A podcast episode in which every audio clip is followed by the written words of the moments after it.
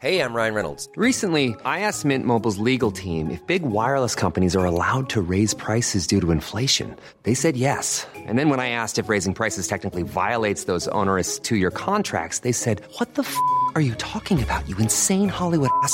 F- So to recap, we're cutting the price of Mint Unlimited from $30 a month to just $15 a month. Give it a try at mintmobile.com slash switch. $45 upfront for three months plus taxes and fees. Promo rate for new customers for limited time. Unlimited more than 40 gigabytes per month. Slows. Full terms at mintmobile.com. Burrow's furniture is built for the way you live. From ensuring easy assembly and disassembly to honoring highly requested new colors for their award-winning seating, they always have their customers in mind. Their modular seating is made out of durable materials to last and grow with you. And with Burrow, you always get fast, free shipping. Get up to 60% off during Burrow's Memorial Day sale at burrow.com slash ACAST. That's burrow.com slash ACAST. burrow.com slash ACAST.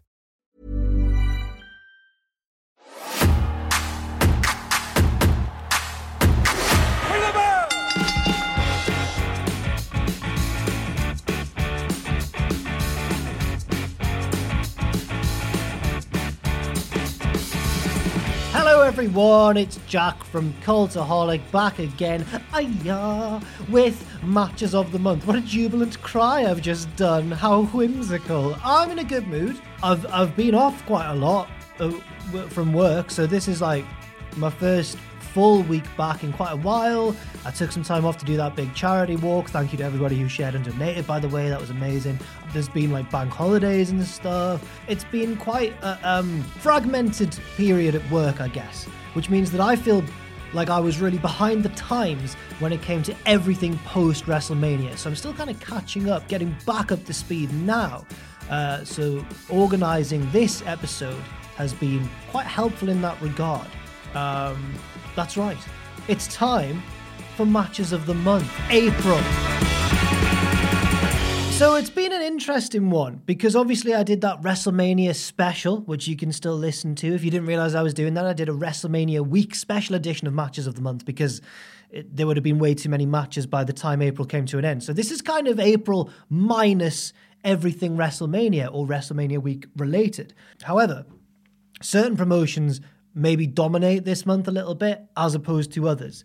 And I think that, you know, WWE quite understandably saved a lot of their big blow offs, their big matches, and everything for WrestleMania. So they've kind of wound down a bit in terms of the scale of some of their matches and the builds and everything. That's that's understandable. Interestingly though, I feel like the conversation around AEW has also not been as much as usual about what amazing matches they're putting on, and more about kind of stuff like, you know, how many tickets are they selling? What's going on here with this person? What's going on now? And I and I just wish we could get back to talking about the matches with AEW, but unfortunately, there hasn't been like many bona fide bangers in that promotion for a little while now. However, of course, Double or Nothing's on the horizon. So instead, I guess we'll start this episode taking a look at a show called 桜ジェネシス2023 This is the most popular gacha machine in the shop, apparently. Alright, who'd we get?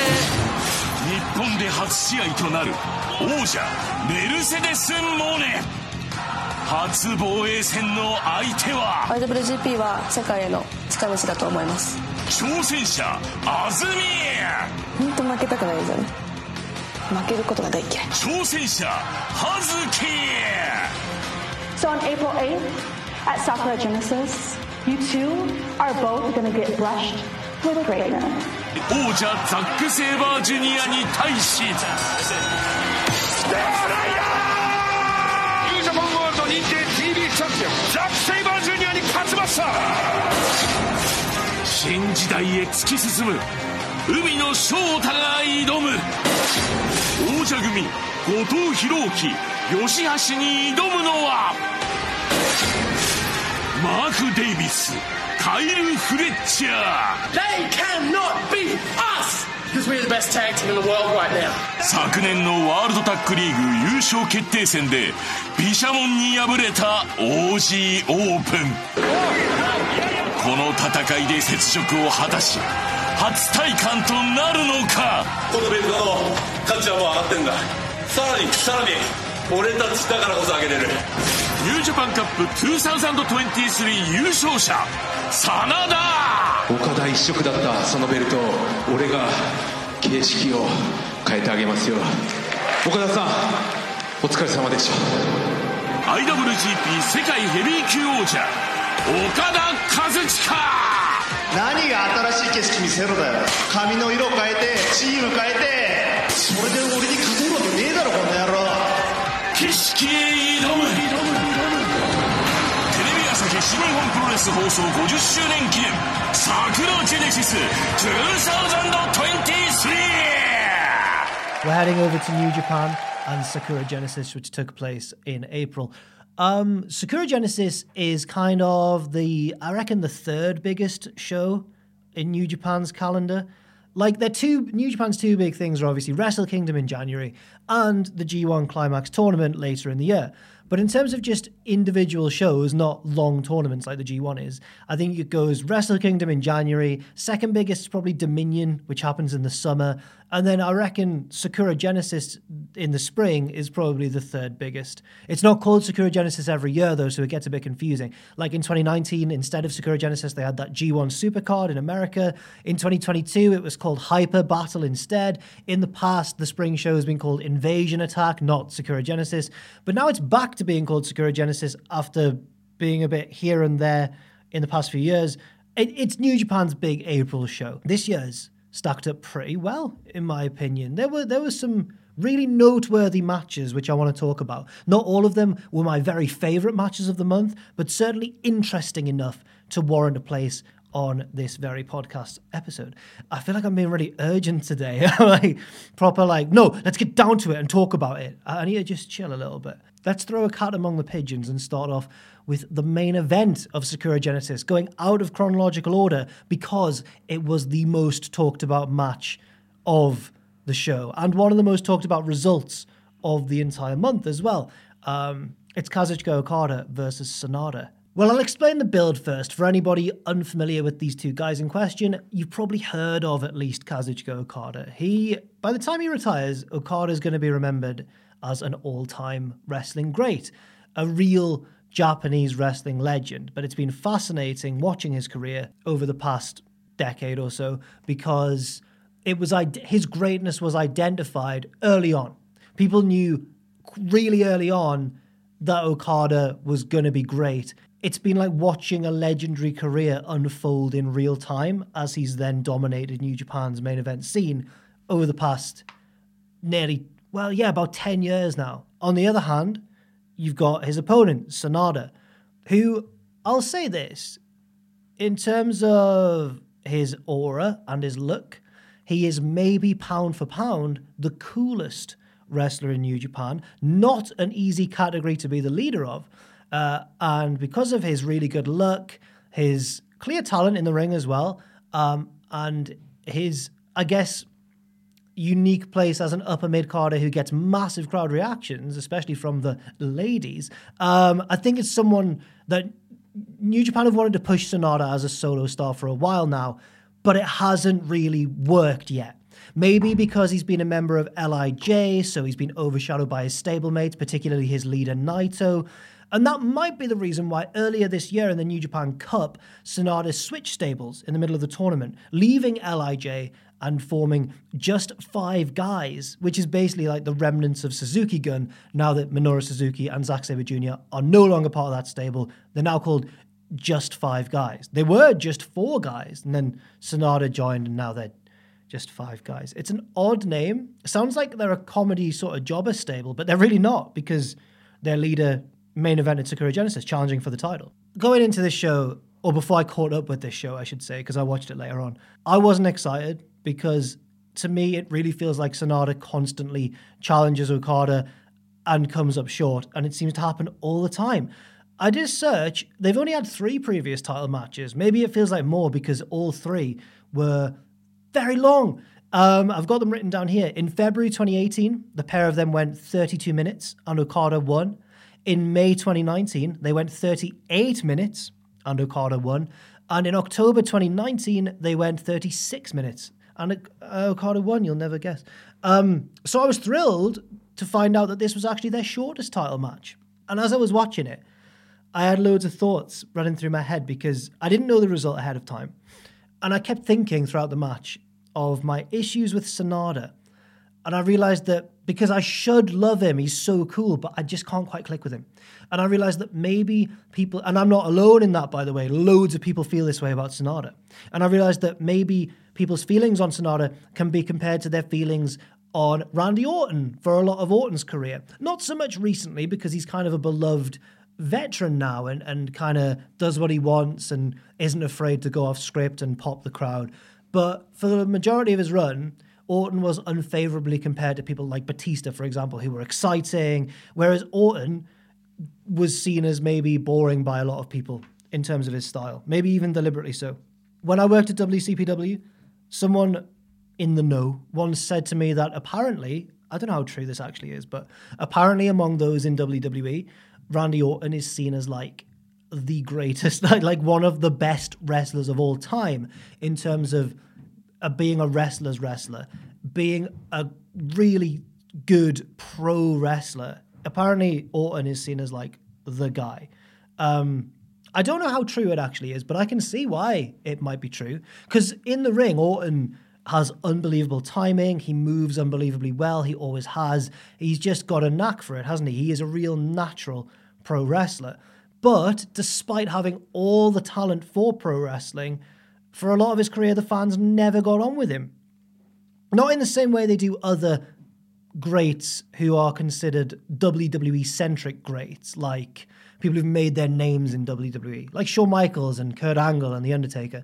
Orton's never in that conversation because he didn't have matches like those guys' best matches because he didn't seem to want to. Like I have no doubt that if Orton wanted to, surely he could have epic matches like the like the best of those guys, and he just hasn't, which is interesting because Sanada maybe occupies a similar space, but not as deliberately so. Because Sanada doesn't have a similar style to Orton at all. He's much more fast paced, much more submission based, whereas Randy's more methodical and like explodes into action. Sanada's more of like a flurry that grinds his opponents down. But he wrestles in New Japan. So he's forced to do what Orton doesn't do. He has these long, epic matches by the very nature of New Japan. But this is where I see the similarity between the two because I've seen a lot of people say, for all of his cool factor outside the ring, he doesn't have an in ring style that is easy to get behind. I find him really smooth to watch and really technically proficient, but I don't know if he has one thing that really, really makes him stand out in a positive way. But clearly, New Japan do see something and do want to make him a, a, massive star. And that has led to friction in the past between the wishes of New Japan's booking and the wishes of at least Western fans that I've seen comment on this sort of thing. Then I realized, as I'm again, sorry to go on a tangent, but as I'm watching Okada versus Sanada, which turned out to be a really good match, um, I realized, hang on, Sanada's not the one who wrestles like Randy. Okada's the one who wrestles like Randy Orton. That might be sacrilegious to some, but um, oh, I don't want to say this statement in case I get lambasted for it. I think that out of the current New Japan roster, the one who is most similar in ring to Randy Orton is Okada. Even some similar moves, like the beautiful drop kick, the draping DDT. I can't think of a third one right now. but I think Okada has a similar, in a more New Japan way, but he's got a similar kind of Randall style. I don't know if anybody else sees that. Um, so I guess my question to you before I get back to this match is this. If Randy Orton had been born seven years later than he was and grew up in Japan rather than St. Louis, Missouri, would he have been unreal in the G1 climax. Think of Randy forced to wrestle in modern New Japan style. I think he would have actually thrived. It's something we'll never know, but think of like 30 year old Randy Orton going toe to toe with Kota Ibushi. I think it would be unreal. Um, back to this match, which I'm now going to call the Randy Orton Derby because it's Orton's body, Okada, versus Orton's soul, Sanada. Um, so this is all kind of going through my mind as I'm watching it all these doubts about Sanada's place in New Japan, his failed pushes in the past. Is he someone like Randy Orton who the fans aren't really going to click with until it's too late into his career? But the match itself reminded me why Sanada got in this position to be pushed in the first place. I particularly enjoyed the final third of the match, during which, by the way, he hit an RKO. like he, he, boosted Okada in the air, and as Okada fell down, he hit like a quick cutter. I was like, oh my god, he's reading my mind. Maybe it is more Sanada who wrestles like Randy. But the crowd are molten hot for Sanada as well in this closing stretch. Um, as I mentioned earlier, quite a lot of female voices, it sounded like. He's a really good looking guy, to be fair. Um, and then he won. And I was shocked because I thought this was going to be yet another example of Sanada coming up short against Okada and it it impacting his overall career because it's yet another failed push, yet another failed attempt to get him over. And then New Japan have bottled it at the last second and gone, no, he's not ready. Well, this time they deemed him ready. They've switched him out of LIJ. He's now the central figure in Just Five Guys, his kind of more his stable. And I'm not, you know what? If I'd just seen this result written down, I'd have gone, oh, Sanada. But I'm not against it. Having watched the match, having watched his performance, having watched his kind of more serious new attitude, I am not necessarily against it. In a cautionary way. We'll see where it goes. But I'm all right with it for now. Second match on the show that I want to talk about was the triple threat match for the IWGP Women's Championship. Mercedes Moné versus Azumi, or AZM as it's written down, versus uh, Hazuki, who I gushed about recently on, a, on an episode of Matches of the Month because I think she's unreal. So good. Um, this one had an interesting setup though, because you could argue that Hazuki shouldn't have been in the match. Moné went into this obviously as the inaugural IWGP Women's Champion, winning it against Kairi, which still feels bizarre but very cool seeing her in this environment, in my opinion. She's clearly having a blast living out kind of a, a wrestling dream of hers. Azumi and, and her, uh, Hazuki have been two of the stardom roster I've been most impressed with this year, especially Hazuki, as I just said. Uh, also, the likes of Suzu Suzuki and Starlight Kid in other matches too. Um, they're kind of four who've really impressed me. And two of them were in this match with Mercedes Moné, who I'm already a big fan of. So I was really excited for this one. Azumi is the reigning high speed champion, so she can do all the high flying stuff. But I think she's way more of an all rounder than that belt makes her sound. And uh, Hazuki is just a real great all rounder, proper fan favorite. Uh, she retired young, came back to stardom. Fans are vocally, clearly wanting her to get the rewards she deserves for her talent, and she hasn't got it yet. Hopefully, when she does, it's, it's a huge moment. Um, and I thought it was an interesting match. I enjoyed it. There were lots of inventive three way spots and like double pins, double submission attempts. Uh, that thing where, you know, where like there's the third competitor's kind of lingering on the outside, semi forgotten about by the crowd. And then in the ring, one of them Irish whips the other one and they kind of take you by surprise because instead of hitting the ropes, they just do a suicide dive onto the third one on the outside. They did that really well. Yeah, I thought it was I thought it was all exciting stuff. Worked at a quite a fast pace as well. I did think it maybe lacked the epic feeling of Mercedes' first post WWE match she had with Kairi in America, but uh, I still enjoyed it for what it was. I think maybe it should have instead been two singles matches spaced out over a longer period of time one against Azumi and one against Hazuki, but they did well with what they were given. I don't really know why it became a triple threat, but they made the best of it. On the whole, I preferred the main event, but this wasn't as far behind it as other people made it seem. I think a lot of people were maybe a bit underwhelmed by this match, whereas I think it just did the job required of it well. It wasn't meant to feel like as big a deal as it maybe should have done, but I think that's on New Japan, maybe not on the wrestlers themselves. Mercedes won, which may have been the predictable result, and was challenged afterwards by the ace of stardom, basically, Mayu Iwatani. It's certainly one of the biggest matches, if not the biggest match that Sasha, uh, Mercedes, excuse me, could have on her current sort of arc. Um, and that match we'll talk about later on because it also happened in the month of April. Sticking with Sakura Genesis for now, uh, the tag team title match between Bishamon, Yoshihashi, and Hiroki Goto and Kyle Fletcher and Mark Davis, the team of Aussie Open. Uh, Bishamon, of course, the champions, coming off a huge win over Okada and Tanahashi last month to retain the titles. Um, the tag champions beating the two biggest faces of New Japan over the past decade or more, and proving thereby that New Japan actually respects tag team wrestling. Good for them. And now Bishamon are facing Aussie Open, who, right, so I don't fully know the trajectory of Aussie Open. I assume they were a big deal in Australia before they came to the UK, but I don't know that for a fact. But I first became aware of them on the UK independent scene as a really excellent tag team. At one point, maybe even the best tag team in the UK scene, which was full of talent at the time. They seemed to be on their way to the top. And then I think, then obviously COVID happened. Then their momentum maybe stalled a bit when they popped up in AEW because that was like the biggest platform they'd been on to that point, And they were just kind of Ospreay's lackeys who didn't get a chance to showcase any personality and lost all the time. So I don't think AEW used them as well as maybe they could have done. They had some great matches, but clearly not a long term investment aim for AEW. They were like, let's get these guys in. They can eat some pinfalls for Will, and then we'll get like then they'll be back at New Japan. So, you know, I understand that you want to prioritize the members of your own roster if you're Tony Khan, but it was a shame for fans of Aussie Open. Then they had a great match with FTR in New Japan, which really got them back on track. And now I think they're really showing what they can do. So I was delighted to see them win this match and become the new tag team champions of New Japan. There was a scary moment as well where Kyle Fletcher did a moonsault to the outside and cut the back of his head open, but he was thankfully okay. And it added to the ferocity of their challenge for these tag belts. Like he left the ring, came back with his head all bandaged up like Terry Butcher for any England football fans out there. It made him look badass. It was one of those kind of near catastrophes that luckily turns out to actually help the match rather than hinder it. My only complaint, I guess, for this match is that it was basically a tornado tag, even though it wasn't in the rules, and the ref is half heartedly trying to get people on the apron. And that's really one of my bugbears. I'm like, can we just make this a tornado tag if you're going to spend the majority of the match with all four guys in the ring, please?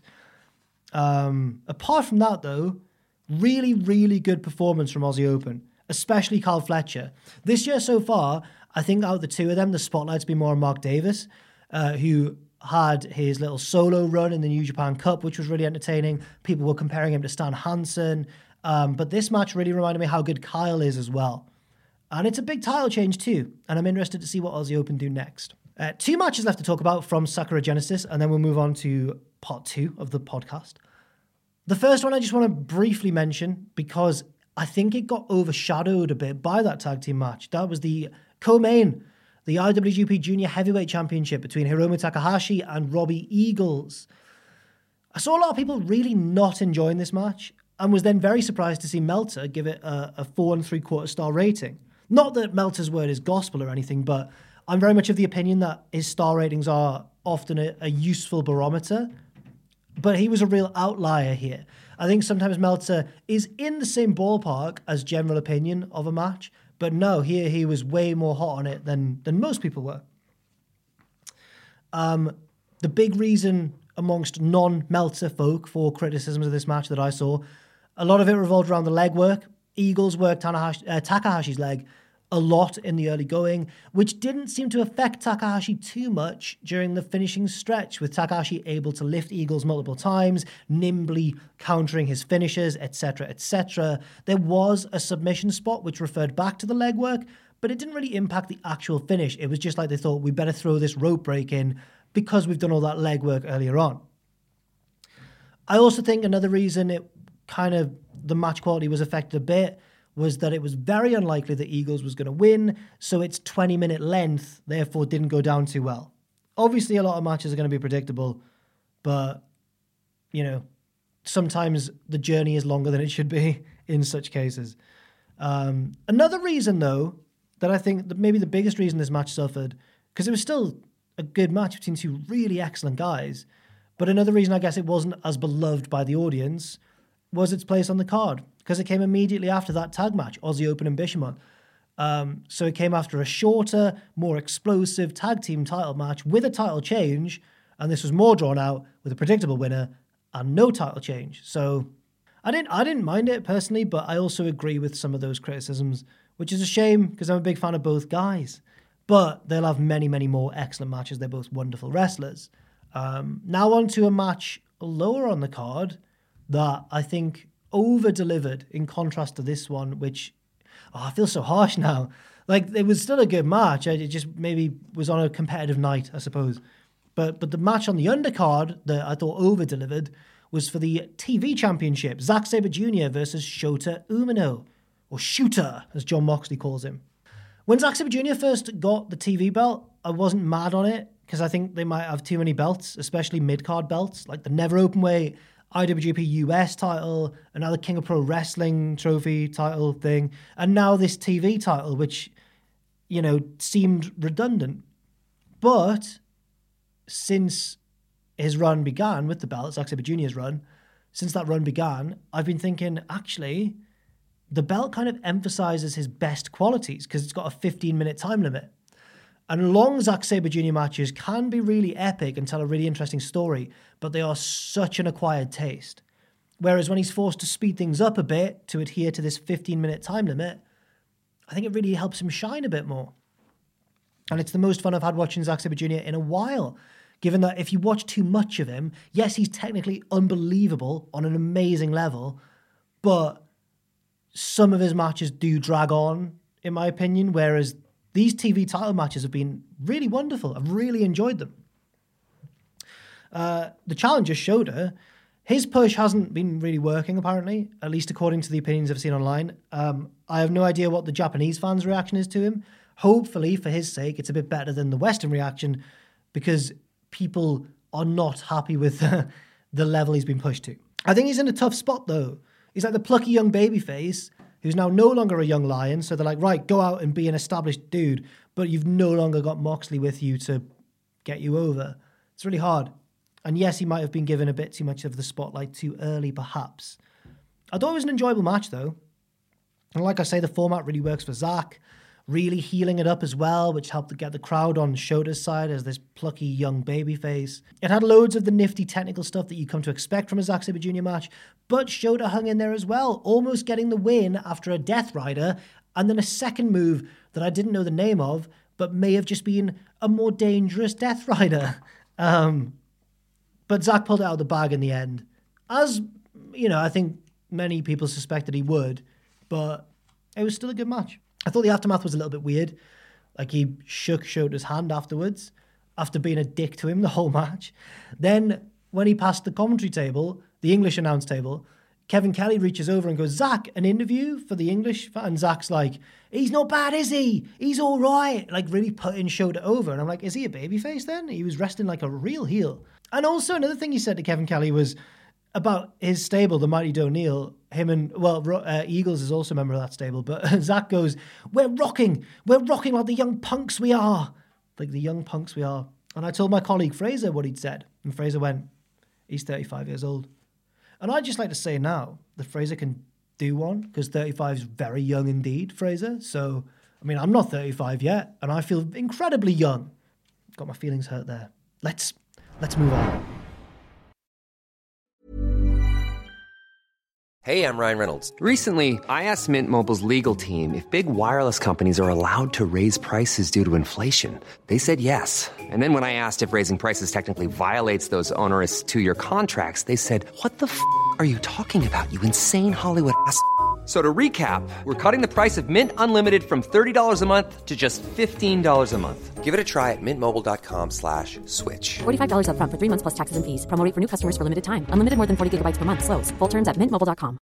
Ready to pop the question? The jewelers at BlueNile.com have got sparkle down to a science with beautiful lab-grown diamonds worthy of your most brilliant moments. Their lab grown diamonds are independently graded and guaranteed identical to natural diamonds, and they're ready to ship to your door. Go to Bluenile.com and use promo code LISTEN to get $50 off your purchase of $500 or more. That's code LISTEN at Bluenile.com for $50 off. Bluenile.com code LISTEN. I'm Sandra, and I'm just the professional your small business was looking for. But you didn't hire me because you didn't use LinkedIn jobs. LinkedIn has professionals you can't find anywhere else, including those who aren't actively looking for a new job but might be open to the perfect role, like me. In a given month, over 70% of LinkedIn users don't visit other leading job sites. So if you're not looking on LinkedIn, you'll miss out on great candidates like Sandra. Start hiring professionals like a professional. Post your free job on linkedin.com/people today.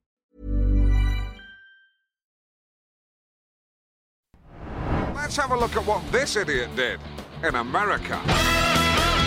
Got it again. Any position. Oh, Jeff He held on. He held on. What? Hoverboard lock again. The tenacity Can he of lock it in? Oh, whoa, I had to be careful there with the hoverboard lock. Still trying to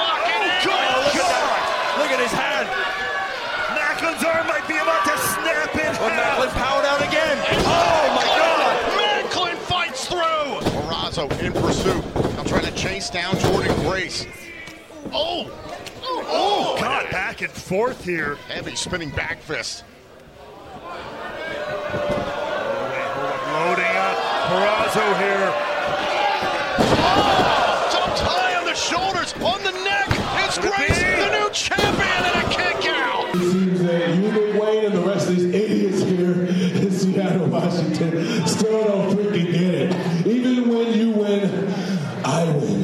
When you lose, and when I lose, I win.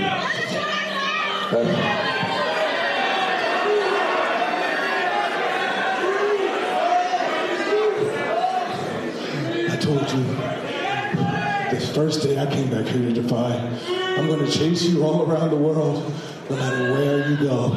This doesn't end here in Defy.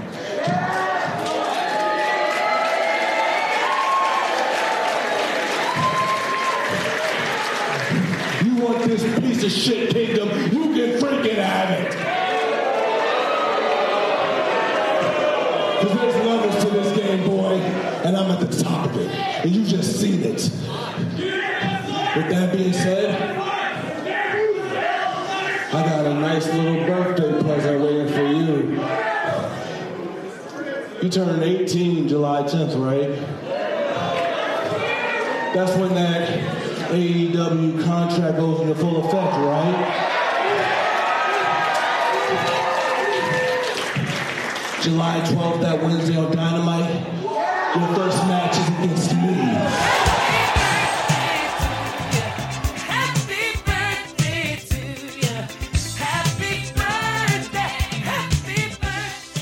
Yes, let's take a look at what happened in that America. I do hope that Tom Campbell, the wonderful Tom Campbell who edits these podcasts, I hope he put in that little clip of Alan Partridge that he uses when I talk about America. In America, it's great. He likes American stuff. Oh. Yeah. hey, uh, Mike, I'm just going to grab a Dr. Pepper from the cooler. Stick it on me tab. Yeah, yeah, Michael, I'm just going to get a Ginsters from the fridge. Put it on the slate. Now that I've referred to it, has the magic been lost? Damn. You can stop giggling or I'll take down your particulars. One promotion that I feel bad for recently has been Impact Wrestling. They've had a horrendous run of luck. Both the champions got injured. Mickie James during a really crucial time where it looked like she might be winding down her career. And then in the men's division, Josh Alexander, who was about to really pass the torch to Steve Maclin after an amazing title run, which would have given Maclin a huge boost having beaten him. Neither of those things could happen because they both got injured really close together. Such bad luck for Impact.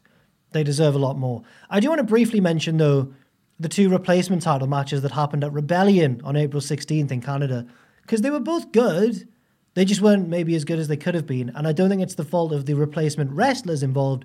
I think it's the the sapping away of suspense because it led to uh, certainly in the men's one it led to a more obvious winner, and in the women's one, you know, it, it didn't mean as much.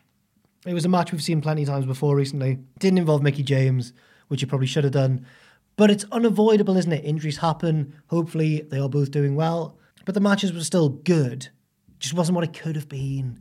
Uh, Steve Maclin versus Kushida. Nice clash of styles. The big drawback here is that it would it would have been an ungodly shock if Kushida had won and Maclin won, as we all really knew he would. But I don't mind at all that he is now the champion. I'm really looking forward to seeing what he can do because he has been a real highlight in Impact Wrestling over the past year or so. In the women's division, Deonna Purrazzo, be- Deonna Purrazzo beat Jordan Grace to claim the Knockouts belt. And I'm a big fan of Deonna. I think she's wonderful. Uh, Grace was great in this match too. But again, it just wasn't what it could have been because everybody, I guess, was hyped up to see whether Mickie James would pass the torch. Was she going to retire soon? Who was she going to pass it to? I think actually the retirement talk might have been put to bed, but it would still have been interesting to see when her run would have ended with the belt rather than it just be vacated. So I still think you know Purrazzo will be a good champion as well, but it's not it's not something we haven't seen before. Um, bad luck for Impact. Uh, they should have featured on this podcast more heavily, but didn't because of circumstances out of their control. Now moving on to Seattle, Washington, where I want to, I think for the first time in this series, mention Defy Wrestling. A great promotion from Seattle with a very loyal fan base. Um, and they had a, a match I've seen described as the indie match of the year so far on April 8th. It was the champion, a man AW fans and WWE fans will know, and Lucha Underground fans, he's been everywhere, uh, Swerve Strickland, defending against Nick Wayne, that I think he's like 17 year old, who is a bit like a young Ospreay and then wrestled Ospreay at GCW last year. He's outrageously talented and he's so young, it's going to be stupid how good he is if he continues on this path. So they had a match which uh, is the first Defy match I've checked out in ages, but it reminded me what a good promotion it is. Well shot as well, really well shot. The show was called The Realist, a reference to Swerve, I, I assume. And the video package before the match did a really good job of explaining what the feud was about. Strickland used to be the guy in Defy. He was the popular champion. Then he left for bigger things. WWE, then AEW, turned heel, became Swerve. Now he's back, but he's a heel now. And he thinks he's amazing because he's been to all these promotions and done all these things. And he starts picking on Nick Wayne, this young prodigy. Parallels and differences are drawn between the two. Maybe Wayne is similar to who Swerve was before, but certainly not now. Um, you know, it's it's it's going to be a real, um, it's going to be a real young young cub versus the wily lion match. Is that a phrase that people say? Um, my main worry, though, when I went into this match was that it would try to be too epic, because indie main events that are personal in nature often go too epic. A lot of people loved last year's, I think it was last year, um, Michael Oku versus Will Ospreay in Rev Pro in the UK, a match that it was it was definitely a great match, but in my opinion, it just it tried to do slightly too much. There were like five points where it could have ended and didn't. So I wasn't on board as much as maybe a lot of people were with that match. This match maybe committed some of those same crimes, but not as many. I think it was slightly more reined in for its own benefit. I love the character moments as well. Uh, the callback to Swerve's previous win over Nick Wayne. At one point, Wayne thinks about hitting his own finisher, changes his mind, and hits the house call, Swerve's signature move, which in their first match, which Swerve won, he drilled Nick Wayne with loads of times. This is Nick Wayne getting his own back with Swerve's own move. Then he hit his own finisher. And then a second one, and then Swerve kicked out. And I was like, that would have been a totally fine ending. That's one of those instances where I was like, uh, let's try and do a little bit too much. Just go with that ending, guys. It's all fine. But the finish itself was good as well. So I can kind of forgive it when Nick Wayne grabs a Fujiwara armbar, then does like a, almost a Zack Sabre Jr. style, funnily enough, like a double arm trap thing, and Swerve visibly taps out and, and the crowd explode. And it's it's a lovely moment, a lovely passing of the torch to someone who has such a bright future. I'm really excited to see what he does. So great work by both men there. Yeah, I don't really have much else to say about that match. It was just a really strong one. And and a reminder that there's new talent coming up all the time in wrestling, and it's scary the rate and the youth of these people. Um, now I want to head to well, we're heading back to New Japan, sort of, but it was their US tour, so I've lumped it in with this American section. It was Capital Collision in Washington, not Seattle, Washington this time. DC, chilling, like Wale, friend of the channel. Um, Zack Sabre Jr., again defending that TV championship against filthy Tom Lawlor.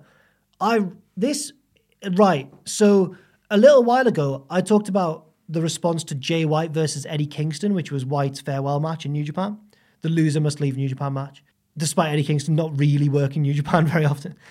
And I remember saying that's like the most underrated match of the year so far because people liked it but didn't think it was brilliant, whereas I did think it was brilliant. This is another contender in that regard for me. I really liked it, whereas other people seem to think, yeah, it's cool. I thought it was class. I thought it was better than the Shota Umino match that Zack had that I talked about just before. Um, I thought it was better, grittier than that match as well. I think that Tom Lawlor is a really great counterpoint to Zack. I think that was my favorite aspect of this match was the difference in, in both men's characters. You got Zack who is insecure, so he wants to strike. But Tom Lawlor's got this MMA background. You're never going to win a striking exchange with him. And Zack just gets battered, but he's such a prickly little bastard that he really wants to strike with him and just gets his ass handed to him for it before pulling out the win with what he knows well, which is technical sub- submission based wrestling. Like he's the best at it in the wrestling game.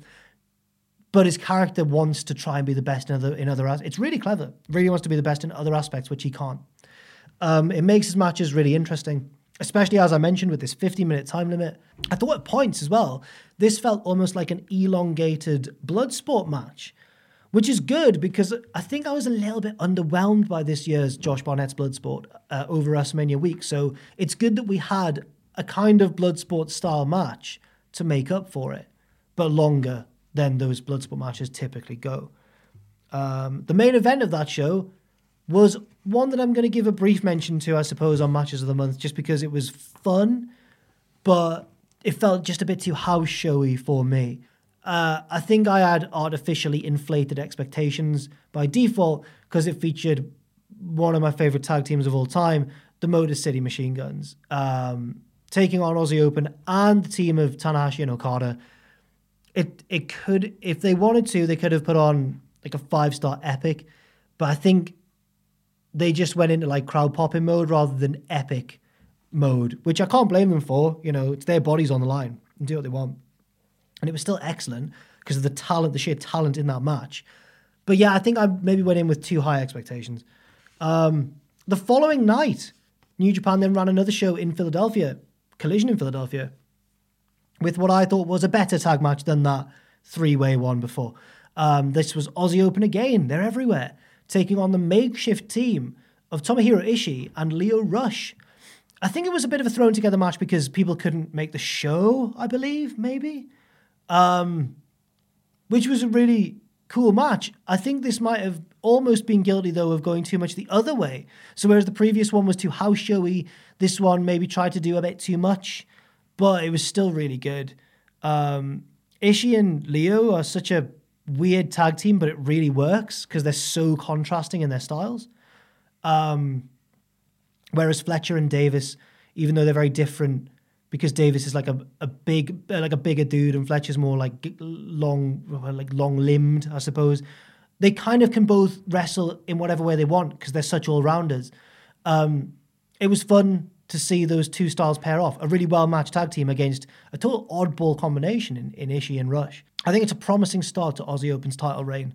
And they won this match here as well, as you know everyone suspected they would, because they're taking on this makeshift tag team. But what is the deal with Lio Rush? Every so often I just watch a match of his and think he is one of the most talented wrestlers in the world.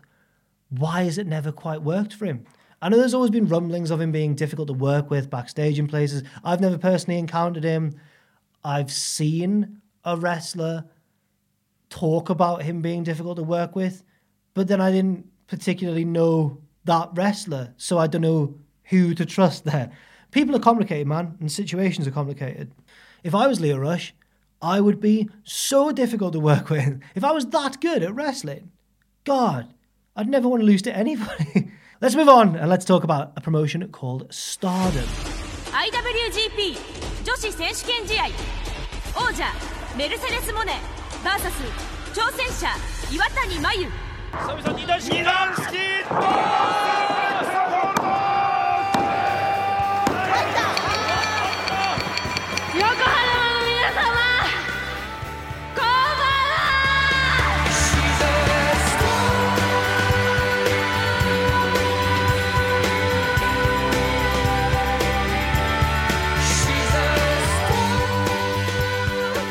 So Stardom's big show this month made waves with people saying that it's a show of the year candidate so far. So I watched it and I thought it was a really good show with multiple matches worth mentioning on wrestlers on matches of the month. Sorry, not matches of not wrestlers of the week. With many matches worth mentioning on matches of the month. But I didn't think it was as great as people are saying. And there's a bit of my notes a little bit later on where I talk about people's possible responses to certain promotions and the loyalty inspired by certain promotions and the way it can artificially inflate what appears to be public, like general opinion of it online. If I can get my words out, it was a good show though, really good. Not as good as people were saying. And I and I've been really hot on Stardom this year so far as well. So I'm not I'm not trying to drag them down by saying that. Um, I want to talk about the four final matches on the card in chronological order. Why not? Starting with the Wonder of Stardom Championship match between the champion Saya Kamitani and the challenger Mina Shirakawa. The show, by the way, if you want to look for it yourself, is All Star Grand Queendom on April 23rd. Saya Kamitani, I mentioned on a previous episode, she took on Hazuki, my girl, one of my maybe my favorite Stardom wrestler. Even though I've only seen a handful of her matches now, they've all I'm really impressed with her. Saya Kamitani beat her last time around, and people did not like that because Saya Kamitani is an unpopular babyface champion. Hooray! That classic wrestling position to be in. I've seen her called a botcher, even though I've not seen many of her matches. She's certainly not really botched in the ones I've watched, but apparently she's come off a streak of botching in big matches. Luckily, she didn't hear. Her challenger, uh, this is like the the like the IC belt equivalent, by the way, the Wonder of Stardom Championship. Her challenger, Mina, from what I could find online, seems to have gotten into wrestling later in life. So she's in her, I think, mid 30s now, but has only been wrestling for about five years anyway. So she started around sort of the age of 30, according to Wikipedia. She was previously an idol entertainer in Japan, or still might be actually, I'm not sure. And she is uproariously popular with the crowd, judging by this match. It was a good match as well, but I was left a little bit torn. I'll, I'll the positives first. I'll mention uh, the title change because Mina Shirakawa won, ending Saya Kamitani's lengthy reign with this belt. And that title change seems to have gone down very well. I also enjoyed the limb work in this match, good working with the leg, good selling. It factored into the finish certainly more than it did in the Takahashi match at Sakura Genesis. And there was just a general sense throughout the match as well of intensity and desperation from both women. And, you know, they hit the moves very well as well. Now the negatives. Um, my main criticism of the previous Saya Kamitani match, the one against Hazuki, which on the whole I thought was excellent, was that it went a bit too long. And I have exactly the same criticism here with this match. They just kept hitting moves on each other for near falls when the match should have ended two or three minutes before. But they kept scooping each other up, hitting a move, kicking out really late. Then the, the other one would counter something and hit a move, kick out really late. And I was like, oh man, the crowd are popping less and less for each near fall. And they tried to artificially remedy that. Or maybe the ref did. I don't know whose fault it exactly was, but they started kicking out really late as well. The near falls were getting the ref's hand was getting ludicrously close to the mat. If he'd been if this if wrestling was real and he'd been shoot counting the pinfalls, there's no way you would have seen her shoulder move when his hand's that close to the mat. He was like it was like he was spreading butter on a giant piece of toast. The close that's how close he was getting.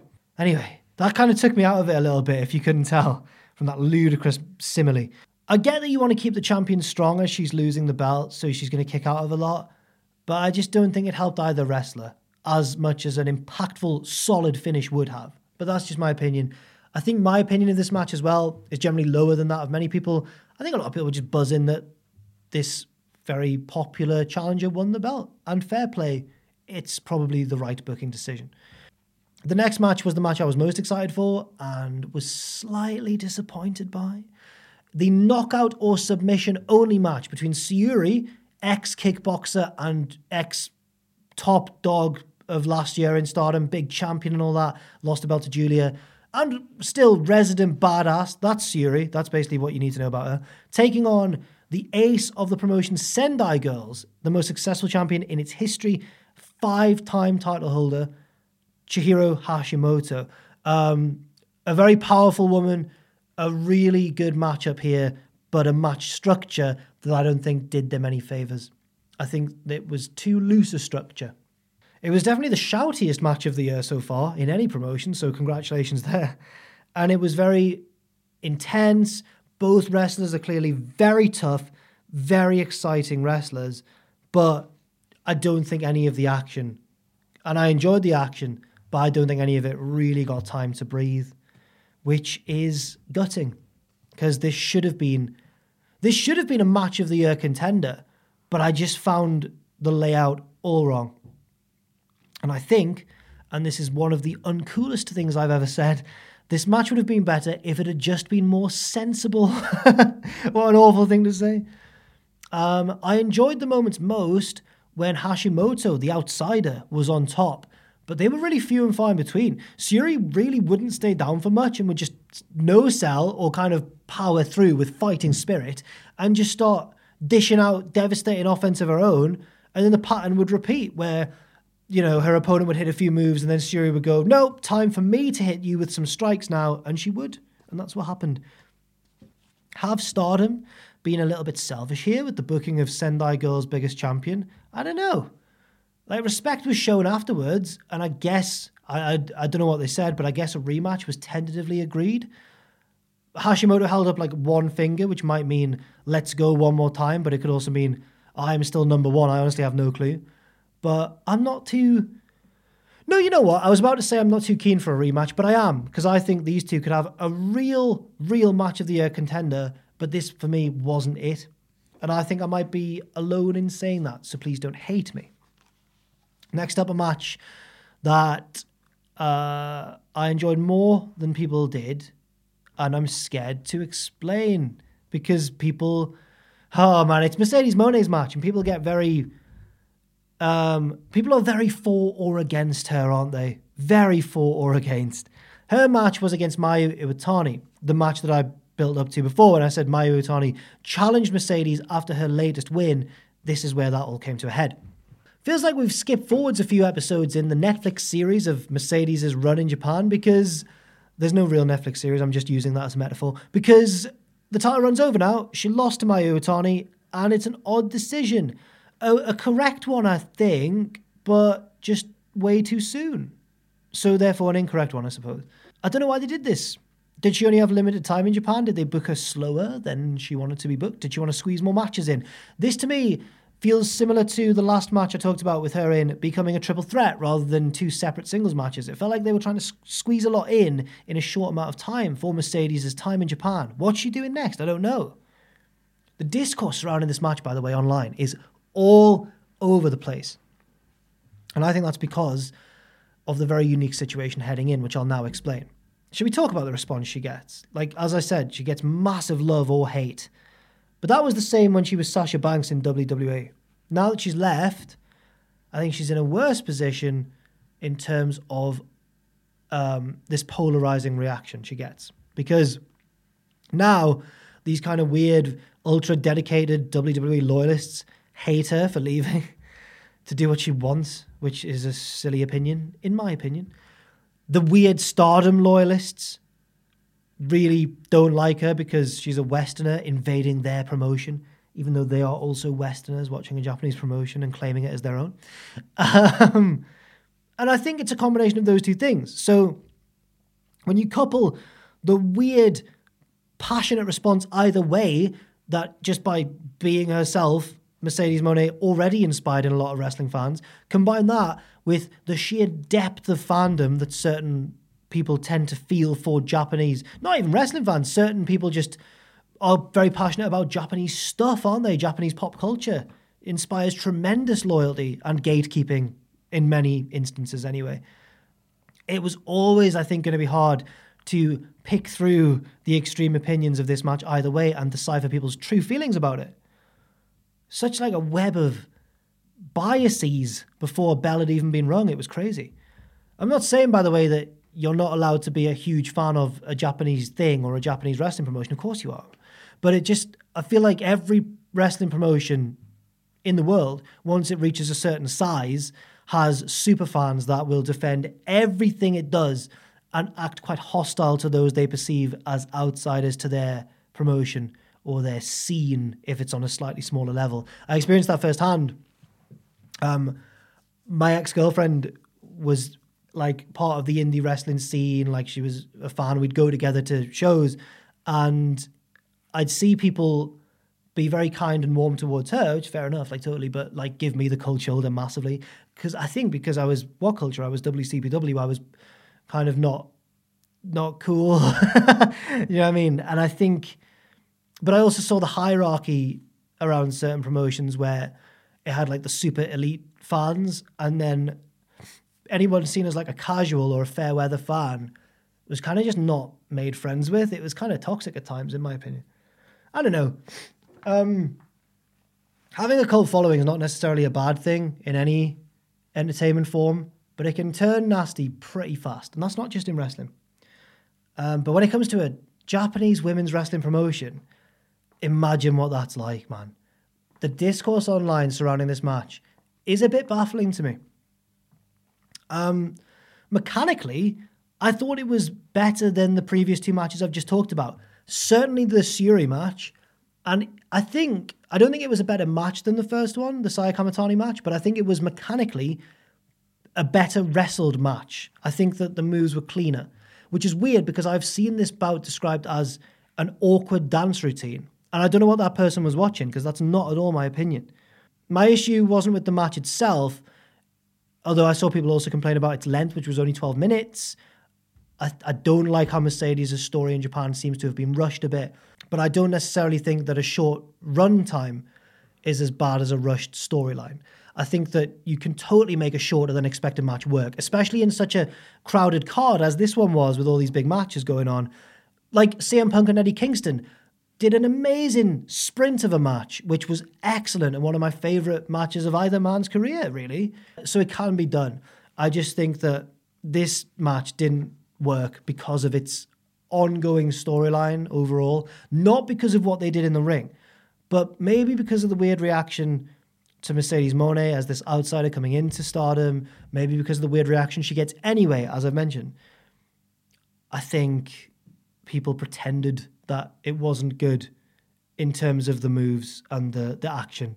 Whereas I think watching it, I was like, these are two really talented wrestlers having a really good match.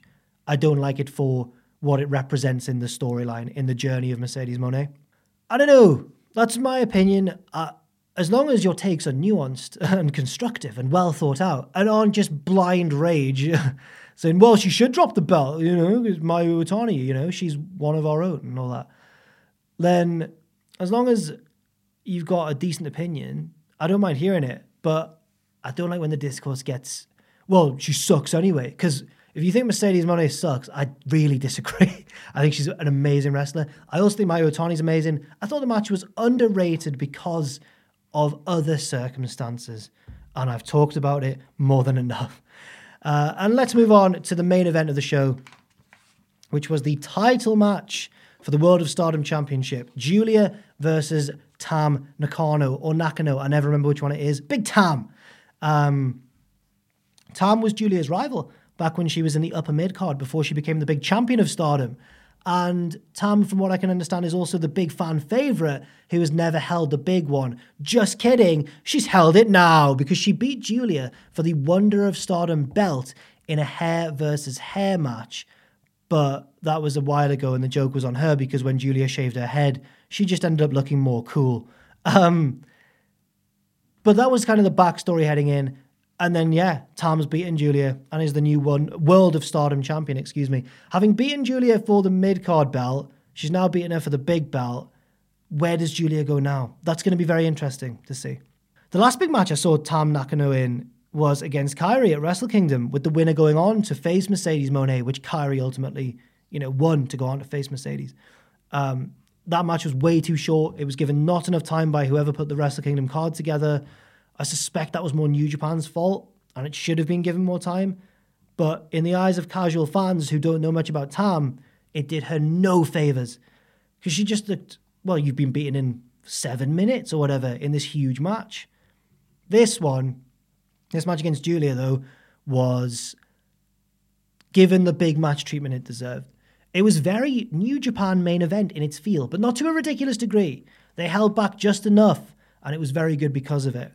There was a scary table spot as well in the first half of the match to the outside, and generally they seem to go for the classic story of like babyface underdog overcoming the dominant, more ruthless champion. And I think they, they told that story very well. The ending felt very emotional, and earned, even if you don't know much about Tam Nakano. You could just tell from watching the match, wow, this means a lot, and from the crowd reaction as well. However, have they made a mistake here with the booking? Because I have mentioned Giulia a lot on this series because she not just because all of her matches have been good, because there was, I mean, there was there was one particularly that I've mentioned that I didn't like very much, but that was against Maya Yuki. But generally, she has been a noteworthy champion. Most of her matches have been great, in my opinion, and even the one that wasn't still felt big in a certain way, where it devolved into this messy, silly brawl. Uh, it was still, she still grabs attention as the company's champion. Now Giulia's not the champion. And even in the post match press conferences, even though I didn't understand a word of Japanese, I was like, damn, she's so charismatic. Why is she no longer the champion? We'll have to wait and see where this goes. But it was a good match, regardless. Now, on to my final section other. I always write it down as other or miscellaneous. Other matches that didn't fit a particular theme.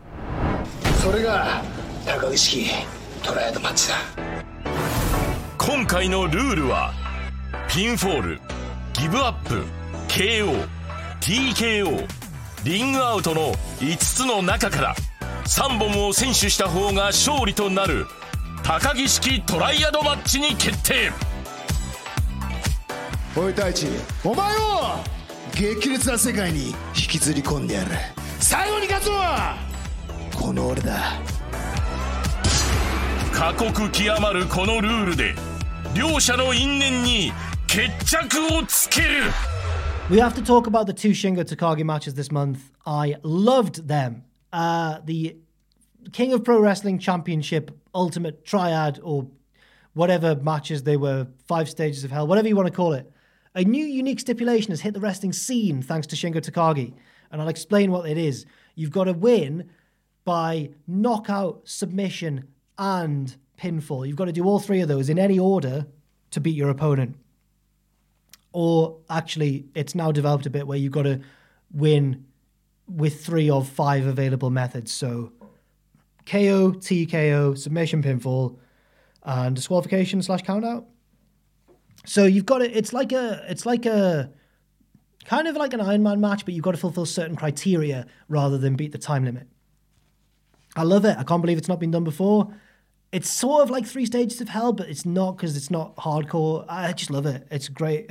I watched it thinking this is going to be a slog because the matches were long, and I came away thinking, damn, I can't believe I forgot that Shingo is one of the best wrestlers in the world.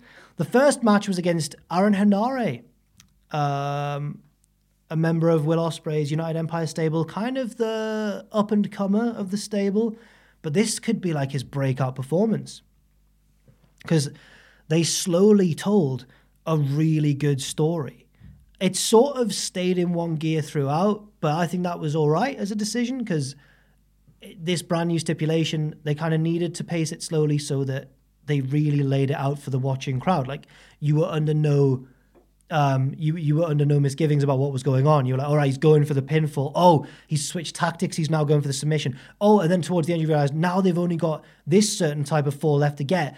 That's why this is happening. But because it's the first match of its kind, I didn't mind the slower pace. I thought it worked well. Um, you could argue that it maybe stayed in one gear throughout, whereas it should have risen and fallen, but I still enjoyed it generally. And it's a match that has surely elevated Henare's stock massively, even though he lost. He was part of this wonderful match, and everyone was talking about it. I remember because it happened during WrestleMania week, but it wasn't part of WrestleMania week itself, which is why I didn't talk about it in the last episode. But I, I remember everyone saying Henare has had this banger of a match with Shingo, and I watched it and thought that stipulation's brilliant, and they've both done so well. They've really made each other look great as well because of it. Are they like best friends or something? Because Henare beat Shingo, I'm pretty sure, in the New Japan Cup in a shock result. And yes, Shingo's got his win back here, but he's made he's given Henare the best match of his entire career. It's yeah, this was brilliant. I genuinely loved it. But then there was a second match. I mean, very dramatic here. Shingo versus Taichi of the previously mentioned Just Five Guys stable. Um, so I read the comments uh, on the cage match uh, rating of this match because I noticed that it was more polarizing than the first one. And people were saying, oh, some people were saying it's amazing, it's a really good match. Other people were saying it's not as good as the Henare one, it's way too long. And I was like, damn, I know my own preferences, I know what I enjoy in wrestling. I'm definitely going to fall on that side of the fence. I'm not going to enjoy this one as much. And I enjoyed it even more. And that's really, honestly, I was surprised because I watched them back to back as well. It took ages, and I still, despite it taking a long time, I still enjoyed the second longer one more. That's a real achievement. that that's really impressive to captivate a viewer who's just watched a long match already with a second, even longer match of a similar type. That really speaks to how good the match was, in my opinion. I thought it was brilliant. I thought it was also that's the, this is the second one against Taichi. I thought it was more varied in its pace. They did go through the different gears. I thought the action was more varied as well. I, I liked the towel stuff with both guys as corners thinking about throwing the towel in, all their stablemates on the apron, providing a bit of light comedy relief as well with their reactions to what was going on. I thought it was a brilliant match. Um, I don't think I preferred it though, in spite of the first one. I think I preferred it with the help of the first one. So the first one kind of set the table, and then the second one blew me away. It reminded me of NXT's Iron Survivor stipulation late last year, where, if you remember, the women's match laid out the format, and then later on in the night, the men's match got a bit more innovative with it. That's what happened here, except these two matches were like weeks apart, not on the same night. But you, you get the, the parallel I'm trying to draw here. Um, yeah, I, I loved it. I thought it was brilliant. And finally, the last match I want to mention as well, we're heading to GLEAT, where uh, they're the promotion who hosted one of my favorite matches of the year so far. It's definitely in my top 10. That was El Lindaman losing his G Rex title to Kaito Ishida, which is free on YouTube. This match is also free on YouTube on the GLEAT channel, G L E A T. This was Kaito Ishida, the guy who beat Lindaman, facing T Hawk. T Hawk was a Dragon Gate guy. He's now part of the Strong Hearts group alongside the legendary Shima and El Lindaman. So he's pals with the guy who lost his belt to the guys facing. So El Lindaman lost. Ishida is now facing his more serious friend uh, and losing El, El Lindaman's mate, T Hawk, sorry. I'm just reading different names in my notes. T Hawk won the belt and Ishida's reign is over after just one defense. I checked online. He just had one defense.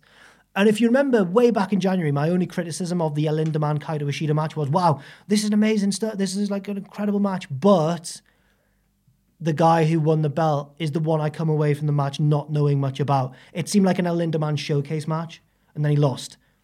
And now the guy who he lost to has lost the belt in short order. He does feel like a transitional champion, and I wonder why. Especially to T Hawk, who's one of Stronghearts, who are kind of like I'm pretty sure they have a hand in running GLEAT, or if not, they definitely they definitely have more political clout than Kaito Ishida does. I assume. So what I'm saying is, maybe they should have kept the belt on the dude.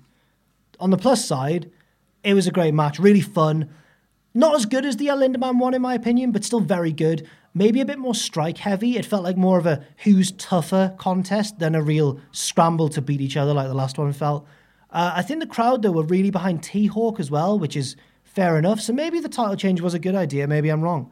Overall, though, despite what you might think about the booking of the match, my big takeaway is that I really love GLEAT's vibe. It's crisp, it's hard hitting. I like the simple production. I like that it takes place in smaller venues in front of smaller crowds. It makes it feel more intimate. It makes the strikes feel a lot more hard hitting as well. I just think it's great. Um, and I'm rapidly becoming more of a more and more of a fan as the months go on.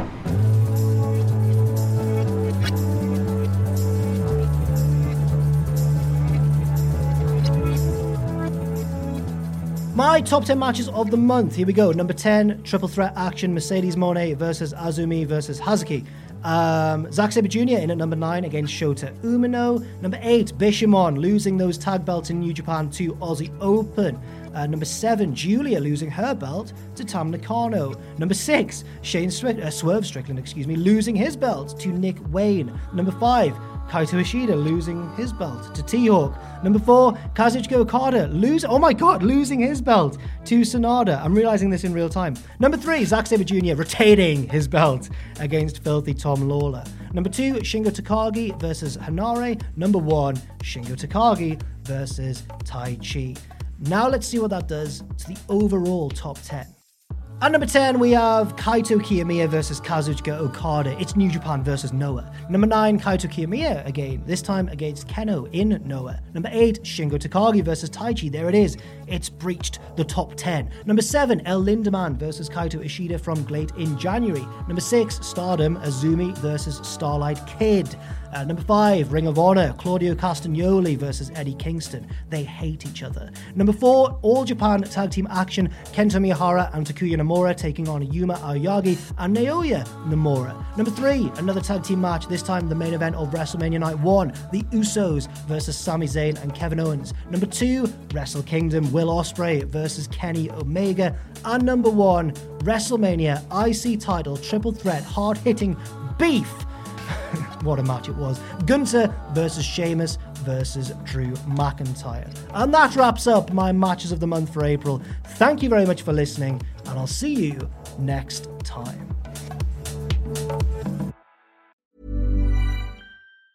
Hey, it's Danny Pellegrino from Everything Iconic.